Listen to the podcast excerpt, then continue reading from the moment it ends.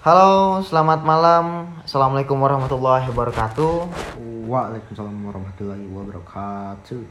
Jadi kita bakalan bincang-bincang ringan seputar pekerjaan, terus Bira, apa itu Bira? bincang-bincang ramai. Mantap. Oke. eh, jadi di Bira kali ini saya akan eh enggak, ah, saya akan memperkenalkan teman saya yang bekerja dan kuliah secara bersamaan. Nah, di antara itu kan pasti banyak waktu yang bertabrakan, cara pembagian time schedule dan segala macam. Dan di kesempatan kali ini kita akan bahas seputar hal-hal yang telah saya sebutkan tadi. Jadi langsung aja Rel, Eh, boleh kali memperkenalkan diri ke audiens-audiens kita. Halo, perkenalkan nama saya adalah Muhammad Farel Adrian Hat. Eh, saya kuliah di Ahmad Dahlan dan julukan saya adalah Mates. Apa itu Mates? Mahasiswa tipes bentar lagi. Matebes berarti ya. Mahasiswa tipes bentar lagi. Karena saya sambil kuliah dan sambil bekerja juga dan pekerjaannya bukanlah pekerjaan seperti barista dan lain-lain tapi adalah pekerjaan kreatif yang bekerja di kantor dan mengurus beberapa brand. Tipes. Berarti eh di kamar boleh lah aku cek-cek apa ada infus atau apa gitu. Ya itu eh, rencana yang botol infusnya mau tambah tiga sih sebenarnya. Eh, ini udah bekas suntikannya udah makin banyak sih, Bro Alpi. Gila sih. Ngepus diri banget ya, Pak. Gak sih bercanda, bercanda, bercanda. Alhamdulillah sampai sekarang masih belum sakit dan amit-amit bakal sakit dan ya doain aja lah bakal sehat terus ke depannya. Amin. eh kita sekarang lanjut ke bahas seputar pekerjaan. Jadi aku mau nanya ini, eh, atau mungkin teman-teman juga nggak tahu ya, apa itu content creator. Coba mungkin Bapak Farel bisa memberikan penjelasan seputar hal-hal yang telah saya tanyakan, mungkin. Eh, Konten creator itu adalah pekerjaan yang membuat sebuah konten untuk orang atau sebenarnya konten creator itu semuanya bisa men- mendapatkan label itu. Kayak kamu pi. Kamu itu biasa kan konten-konten video juga kan. Oh, iya. kayak bikin video video untuk mabes dan tuh bikin video buat beberapa coffee shop kayak kayak gitu kan. Itu adalah sebuah konten. Nah konten eh, konten creator itu adalah pencipta sebuah konten lebih tepatnya jadi kayak kalian nge-story aja itu adalah sebuah konten jadi semua orang itu mendapatkan label sebuah konten kreator Jadi hal-hal sederhana ya seperti eh, membuat instastory kayak di coffee coffee shop gitu itu adalah sebuah yang hal yang bisa kita sebut sebagai konten. Sebenarnya nggak semua hal itu bisa dibuat sebagai konten ya. Kayak kita seandainya kayak lagi lagi boker nih guys itu sebuah update. Oh update. Ya, dan itu sebuah update. Ha- kita sedang ngapain? itu ekstrim juga sih kalau bahas lagi boker nih guys terus di pub gitu kan lagi Iya. selfie gitu. Nah itu adalah sebuah update. Tapi kalau misal konten kreator itu adalah kayak sebuah sebuah karya yang bisa dinikmatin oleh orang jadi contohnya kita ngupdate tapi kita um, mengkolaborasi mengkolaborasikan sebuah updatean itu dengan beberapa hal-hal elemen kesenian nah itu adalah konten kreator konten sebuah konten kalau Pak Farel sendiri itu fokus di bagian apa nih kalau boleh tahu nih? Kalau aku itu konten kreator dan kerjanya di tim kreatif kan jelasnya. Nah, aku itu lebih menjurus ke TikTok. Jadi job desk aku itu adalah TikTok spesialis. Nah, tugas aku itu biasanya membuat video untuk beberapa brand. Seperti contoh kasus aku ngebuatin video buat monokrom. Jadi aku nge-review produk mereka, tuh menunjukkan produk mereka. Baru ada juga suasana kopi suasana kopi itu aku membuat video tentang eh, suasana eh, tempatnya mereka vibe sebuah tempat mereka makanan mereka dan restorannya mereka. Baru ada juga kopi domu yang baru viral di Jogja ini. Nah kopi domu itu aku biasa ngebuat konten lucu-lucuan buat mereka gitu. Agar eh, engagement untuk Instagram dan TikTok mereka meningkat dan makin banyak orang-orang Indonesia kenal kopi domu. Berarti kalau bisa dibilang dalam sebuah video sederhana itu ada sebuah riset yang dilakukan oleh tim dan itu tuh harus sangat-sangat matang ya diper, diperhitungkan ya. Iya, itu betul-betul harus matang. Jadi kami itu biasa ngeliat brand knowledge dulu ya itu awalnya. Jadi kita harus memahamin brandnya terlebih dahulu sebelum membuat konten. Baru kami harus nge-research pasar pasar di tempat itu. Contohnya kayak kasus kopi domo aja yang paling dekat.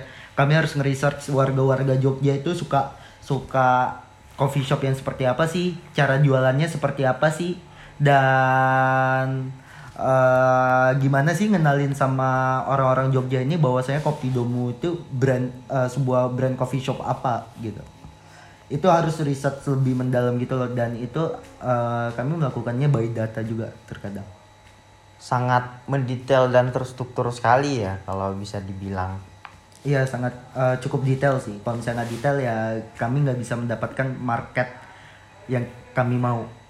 Karena kalau bisa bikin konten itu semua orang bisa bikin konten seperti aku bilang tadi kan. Konten di WC juga bisa. Tapi eh konten yang yang penting itu adalah konten gimana untuk mendapatkan gimana ya cara jelasinnya? Konten yang benar itu adalah konten yang bisa mengenai pasarnya kalau misalnya kita membuat konten tapi tidak mengenai pasar apa pun itu eh, gagal banget. So kalau misalnya tanpa research konten itu tidak bakal jadi. Karena kontennya itu tidak mengikuti sebuah pasar yang ada gitu. Ngomongin pasar nih. Kalau sebuah coffee shop itu eh, target marketingnya atau pasarnya itu mengarah ke mana ya kalau boleh tahu. kalau coffee shop itu target mar- marketnya itu lebih ke mahasiswa sih lebih tepatnya lebih ke mahasiswa. Aku juga jarang sih ngelihat bapak-bapak walaupun ada. Cuman lebih banyak mahasiswa yang menikmatin perkopian. Karena sekarang eh, seperti kita tahu sekarang kopi eh, salah satu trend center F&B juga di Indonesia. Jadi kayak eh, mahasiswa itu datang untuk ada yang menikmatin kopi dan tuh ada yang suka eh, estetik entusias lah ya ibaratnya. Yang suka bikin konten-konten foto-foto di tempat coffee shop. Dan tuh ada juga yang penikmat interior design. Jadi yang datang ke coffee shop menikmati suasana bangunan yang ada di situ. Jadi lebih tepatnya lebih ke mahasiswa pasarnya. Berarti seiring perkembangan zaman sebuah coffee shop itu bukan hanya sekedar eh, penjualan kopi itu sekarang sudah meluas ya. iya sudah meluas. Oke. Eh, lanjut untuk pembahasan selanjutnya, aku ingin nanya ini Rel. Hmm. Eh, suka dan dukanya sebagai seorang konten creator itu apa aja? suka dan dukanya pasti ah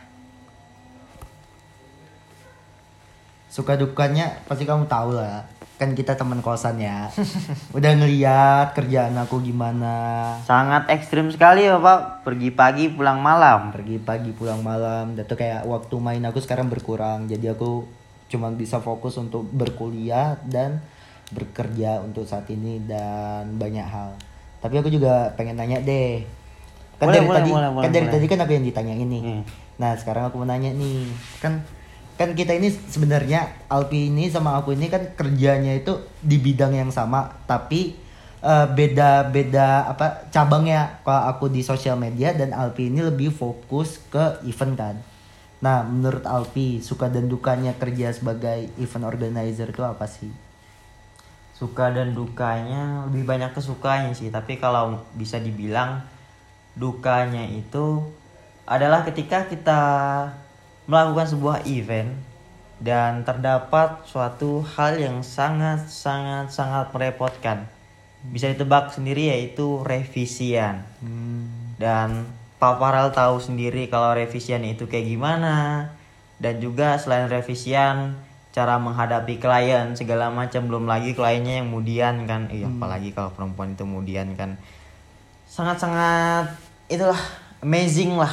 Eh, dan juga kita tuh kalau aku bisa dibilang adalah seorang yang introvert mau nggak mau harus membaur ke orang-orang dan itu sih cara mengeksplor diri dan juga cara kita berinteraksi ke orang-orang itu adalah sebuah hal yang bisa dibilang suka dan duka. Lanjut ke bagian yang aku suka adalah kita bakalan ketemu sama pengalaman-pengalaman baru, terus sama suasana yang baru dan juga adrenalin yang kita rasain ketika kita menghadapi suatu pressure. Dan di saat kita sudah menyelesaikannya itu kerasa banget beban di hati itu eh, plong gitu. Udah nggak ada lagi yang kita pikirin. Tapi setelah itu ya kangen event lagi. Kita kangen lagi nge- ngerjain-ngerjain hal-hal seperti itu. Asik kok. Dan kita tahu sendiri kan kerja di bagian konten creator itu adalah sebuah passion yang eh, kita ingin kejar dan kalian tahu sendiri kan kerja sesuai dengan apa yang kita mau dan apa yang kita suka adalah sebuah anugerah yang harus kita syukuri dan kita jalani dengan sedemikian rupa.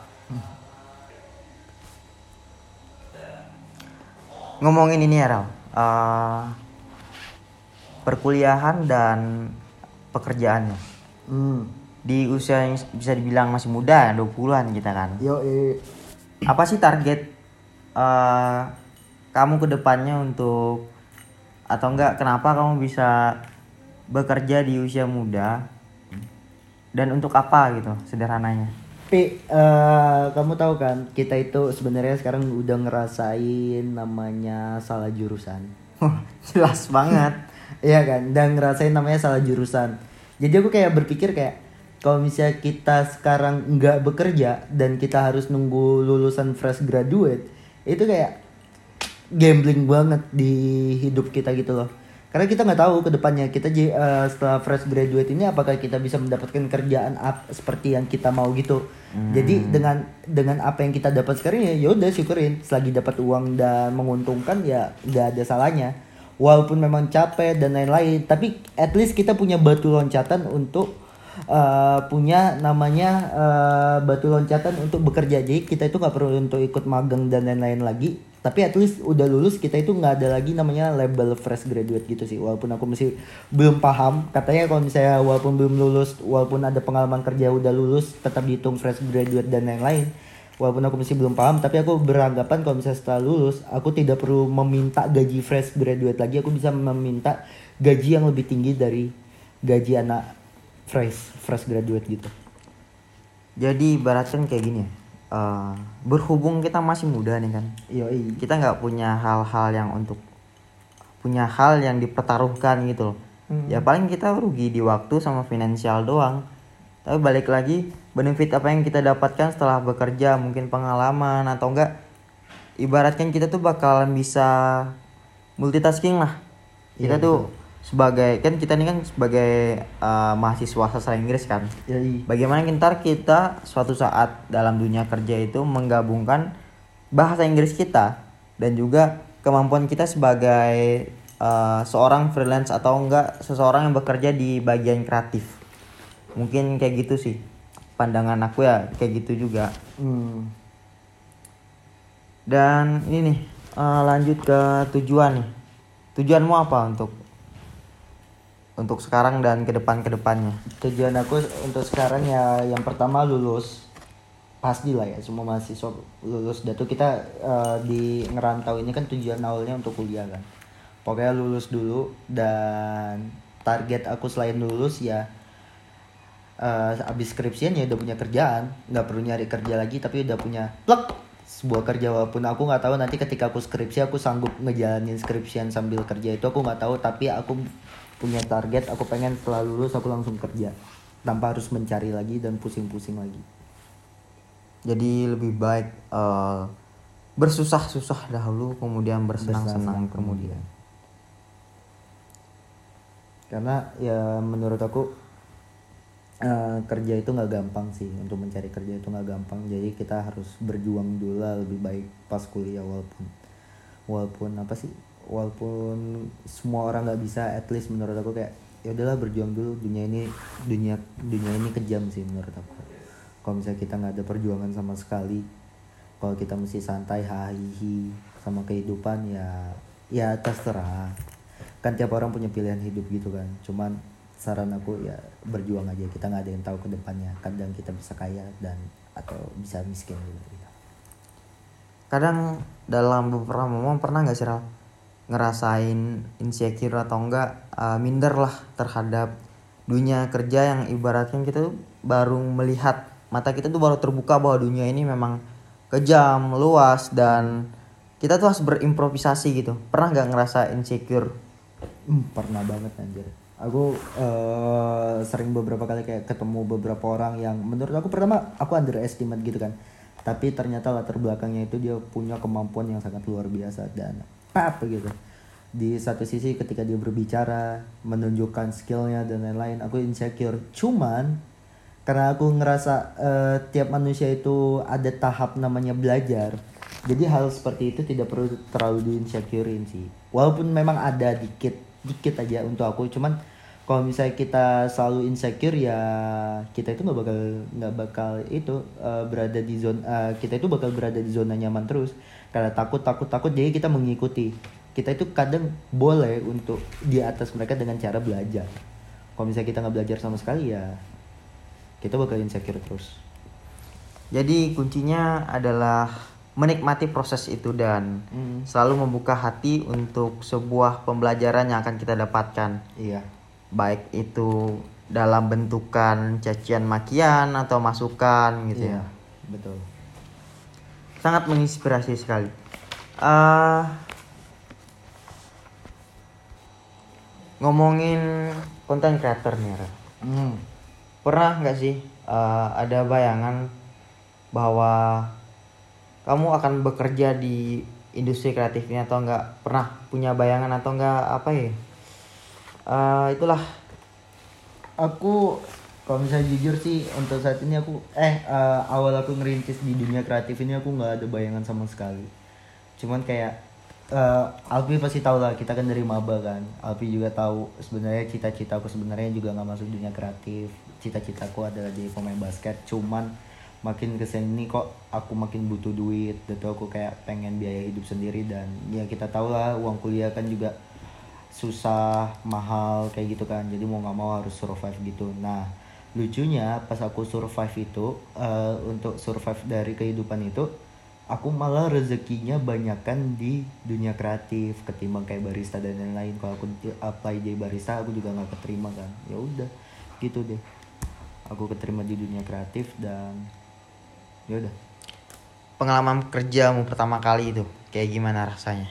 Pengalamannya kayak be aja ya kayak ya ya nggak tahu ya. Menurut aku kayak biasa aja. Aku kayak bikinin konten dan lain-lain gitu.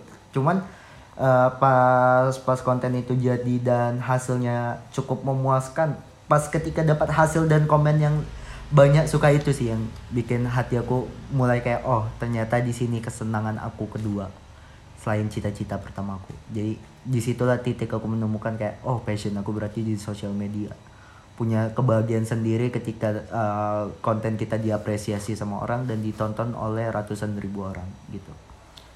Jadi eh, mungkin bisa dibilang itu sebagai alasan atau enggak hal yang membuatmu bertahan di dunia konten creator ya? Eh, sebenarnya bukan bertahan di dunia konten kreator ya. Aku lebih eh, di titik sekarang aku malah justru pengen nge-explore kalau konten kreator itu kan itu hitungannya kayak sebuah job desk gitu kan. Job desk aku buatin konten. Namanya ada konten konten kreator kreator itu aja dalam arti bahasa Indonesia eh, dalam arti bahasa Indonesia ngebuat. Justru aku pengen nge-explore di, di dunia kreatif. Jadi aku nggak pengen bekerja sebagai konten kreator aja. Aku pengen jadi eh, aku pengen nge-explore di dunia copywriting. Well eh, s- supaya ada sangkut pautnya sama jurusan kita ya jadi aku pengen belajar copywriting terus pos, eh, sosial media spesialis dan cita-citaku sih untuk kalau misalnya dalam karir sih sekarang pengen jadi creative director jadi terus mengupgrade diri iya mempelajari hal-hal yang berhubungan dengan konten creator dan kemudian eh, bakalan mencoba sebagai apa tadi Ran? Aku bakalan nyoba sebagai social media spesialis, baru sebagai copywriter, content writer, dan juga yang paling terakhir ya art director sih. Itu kayak job eh, my dream di umur 25 atau 30 mungkin. Jabatan itu aku dapat. jadi bakalan pelan-pelan ya coba hal-hal tersebut Iya, aku pelan-pelan. pernah nggak mau nyoba hal-hal selain eh, bisa dibilang kan konten creator yang kamu jalanin sebagai eh, mengelola sebuah akun sosial media sebuah company atau itu ya sebuah coffee shop gitu. Pernah nggak mau coba di bagian atau enggak di ba- eh, industri lainnya? Kayak film atau enggak perwedingan atau enggak eh, seperti itulah hal-hal yang berbeda cabangnya. Kalau di perweddingan aku nggak ada interest sama sekali ya. Soalnya kayak ya udah kita eh, bakal selalu melihat momen bahagianya seseorang gitu aja. Kayak ya perbedaannya ya cuma berubah aja orangnya. Intinya ya tetap ngerang ngerangkai momen bahagia seseorang gitu kan. Cuman kalau aku sekarang kalau misalnya perfilman adalah suatu hal yang menarik. Misalnya ada rezeki untuk disuruh mencoba jadi tim kreatifnya kalau misalnya aku disuruh coba untuk menjadi tim kreatifnya film aku bakal interest banget. Dan aku juga interest jangan salah aku juga interest di per televisian ya. Jadi eh, berdoa aja siapa tahu aku menjadi tim kreatif televisi kan. A- Amin. aku bisa bisa merubah mindset orang-orang bahwasanya acara-acara talk show Indonesia itu kurang. Dengan adanya aku sebagai tim kreatifnya acara talk show Indonesia naik kasanya. Ratingnya juga naik dan anak-anak muda juga jadi pada nonton televisi lagi. Jadi itu sebuah wishlist yang akan kamu lakukan ketika eh, mungkin berumur 25 tahun atau ke di atasnya iya itu wishlist wishlist aku saat aku berkarir nanti sih lebih tepatnya. Mantap. nah sekarang saatnya nih gantian lagi. Aku terus kan tanya nah sekarang aku nanya nih bro Alpi nih kan. Yoi. Sebagai wedding lah si anak wedding si anak event. Nah aku mau Momen nanya, banget kan iya, saya kan. si momen yang aku tahu Alpinya jomblo gak sih? Si Alpi jomblo kan? Yoi. jomblo jomblo sedih banget ngeliatin orang bahagia mulu kan. Gila itu sangat itu sih. Eh menguras hati dan perasaan sih melihat momen-momen seperti itu. Nyes banget ya ibaratnya Iya, iya. hati di ditusuk sama ini apa jarum boba. Yang tahu kan yang Hmm, boba yang iya, gede yang gitu. gitu ya. iya. Aku mana ya Alwi. Nah setelah setelah ya pasti Alwi adalah titik jenuhnya kan? Ya dunia Banyak apa yang Alpi pengen selain bekerja di event? Kalau misalnya Alpi udah sampai di titik jenuh itu untuk titik jenuhnya jujur aku sering banget ngerasain titik jenuh ngerjain wedding segala macam karena bukannya apa ya menjalani rutinitas itu bukan aku banget jadi Ah, iya. kenapa aku milih dunia freelance itu karena jam kerjanya itu eh, universal atau enggak eh, berbeda lah nggak tentu gitu hmm. karena itu biasanya kan wedding kalau lagi padat-padatnya job itu udah kayak kerjaan kantoran kan Mm-mm. kita pergi pagi pulang malam jadi aku kadang ngerasa bosan aja kebetulan aku punya dua hobi ya kan selain eh, di dunia visual dan kreatif aku juga sangat suka traveling Hmm. jadi mungkin someday kalau misalnya aku punya rezeki lebih atau enggak punya keinginan untuk pergi suatu tempat, aku bakalan eh, menyisihkan uangku dari perweddingan, event dan segala macam untuk coba di bagian itu travel content creator. oh. Aku nggak nge- ngebayangin sih gimana rasanya kerja dibayar dan dibayarin itu. Melihat eh, apa namanya tokoh inspiratif kayak Sam Calder atau enggak backpacker tampan itu aku jadi bertanya-tanya gimana sih rasanya bekerja di dunia seperti itu? Yang notabene kita dibayar dan dibayarin. Aku pengen itu sih di bagian travel content creator itu. Dan juga mungkin ada sih satu. Aku pengen jadi itu eh, terjun ke dunia perfilman. Aku penasaran banget bagaimana behind the scene sebuah film yang kita tonton di bioskop aku pengen tahu bagaimana prosesnya suka dan dukanya apa aja yang dikerjain apa aja yang dirasain terus mungkin experience yang belum pernah aku rasain di dunia kreatif sebelumnya Mm-mm. aku pengen ngerasain itu sih Nah, ya. Eh, aku juga punya sih banyak teman ini nanti siapa tahu aku bisa lah Wah, ke boleh banget. ya, ke KOL KOL aku karena kan aku ya bekerja kan nyari talent juga kan untuk eh, video aku ya mungkin aku bisa bertukar pikiran Bisa lah. Kita oh bincang-bincang belakang lagi aja ya. bro. aman lah aman lah Oke nggak kerasa udah mau setengah jam nih ya. Hmm. Mungkin untuk penutup nih apa pesan dan kesa eh, pesan untuk teman-teman yang pengen terjun di dunia kreatif atau enggak bekerja sambil kuliah apa aja pesan yang ingin kamu sampaikan sebagai orang yang pernah ngerasain hal itu.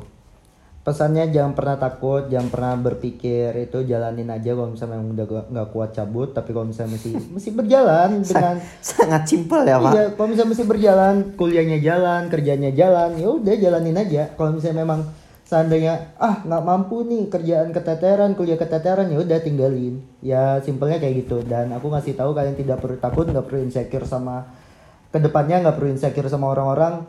Orang lah tetaplah orang, tetaplah manusia, nggak perlu pikirin jabatannya di luar dia tetap bukan apa-apa. Yang penting kalian perdalam diri kalian, kalian tunjuk kualitas kualitas diri kalian dan buktikan kalau misalnya kalian berkualitas. Ibaratkan itu ya balik lagi kan kita masih muda tenaga kita masih kuat Iya. terus kita rugi kita nggak di cara finansial kan kita juga belum berkeluarga ya kan Iya, i. jadi eh, nggak ada yang kita tanggung selain diri kita sendiri Iya, i. jadi bebas kita mau nyobain apa aja selama itu di jalan yang benar Iya, i. kita harus mengeksplor diri kita se- seluas-luas mungkin Betul. agar sesuatu yang kita jalani ke depannya itu nggak ada penyesalan. Ibarat eh, boleh kalau boleh mengutip kata Pranji Waksono itu mimpi itu eh mimpi yang kita tunda di usia muda bakalan bangkit di usia tua kita dalam bentuk penyesalan. Dan aku pribadi yang udah terjun dunia kreatif itu menyimpan kata-kata itu sedalam-dalam mungkin di hati aku. Agar aku entar tua itu nggak ngerasain penyesalan karena semua yang menjadi tanda, tanda tanya di dalam hati aku udah aku jalanin udah aku rasain. Dan selama itu selama aku muda dan selama aku masih sehat walafiat aku bakalan mengeksplor diriku sedalam mungkin dan apa ya perihal insecure itu bener simpen aja ja- eh jalanin aja. Jangan ngerasa takut jangan ngerasa minder toh manusia juga manusia ya kan? I. sebelum mereka menjadi seperti itu mereka juga pernah kayak kita pernah melakukan kesalahan. Mereka terus mengimprovisasi diri memperbaiki diri evaluasi evaluasi evaluasi sehingga mereka akan ketemu sebuah kasus yang sama tapi dengan cara penyelesaian masalah yang berbeda. Karena mereka pernah itu kan eh, meras eh, pernah jatuh. Mereka nggak mau jatuh di lubang sama. Semoga itu semoga hal itu juga menjadi cara kita dalam menghadapi masalah itu aja dari kita berdua ya kan? Iya, i. maaf mohon maaf nih karena saya yang banyak tanya ketimbang dia kan. Ketimbang Pak Farel maksud saya.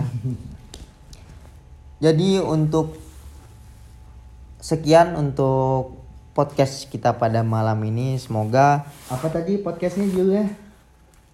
lupa saya. Coba Pak Farel sebutkan. Saya juga lupa. ya udah nanti kita cari tahu ya kita buat di judulnya semoga bakalan ada episode-episode selanjutnya mungkin aku punya bayangan nih untuk episode selanjutnya itu apa Apa tuh Bro Albi? bakalan kita eh, umumkan jikalau ada episode selanjutnya Sepertinya tidak. Semoga aja ada karena mungkin ini bakalan menjadi suatu hal yang menginspiratif atau enggak mungkin kalau karena kalau misalnya view-nya juga enggak viewsnya enggak banyak ya bakalan jadi arsip pribadi kita juga sih ya kan Yoi dan dan akhir kata dari saya ucapkan Assalamualaikum warahmatullahi wabarakatuh. Waalaikumsalam warahmatullahi wabarakatuh. Jaga kesehatan di pandemi ini jangan lupa jaga jarak, pakai masker. Dan berdoa agar sehat selalu. Oke. Stay tune di episode-episode berikutnya. Bye bye. Bye.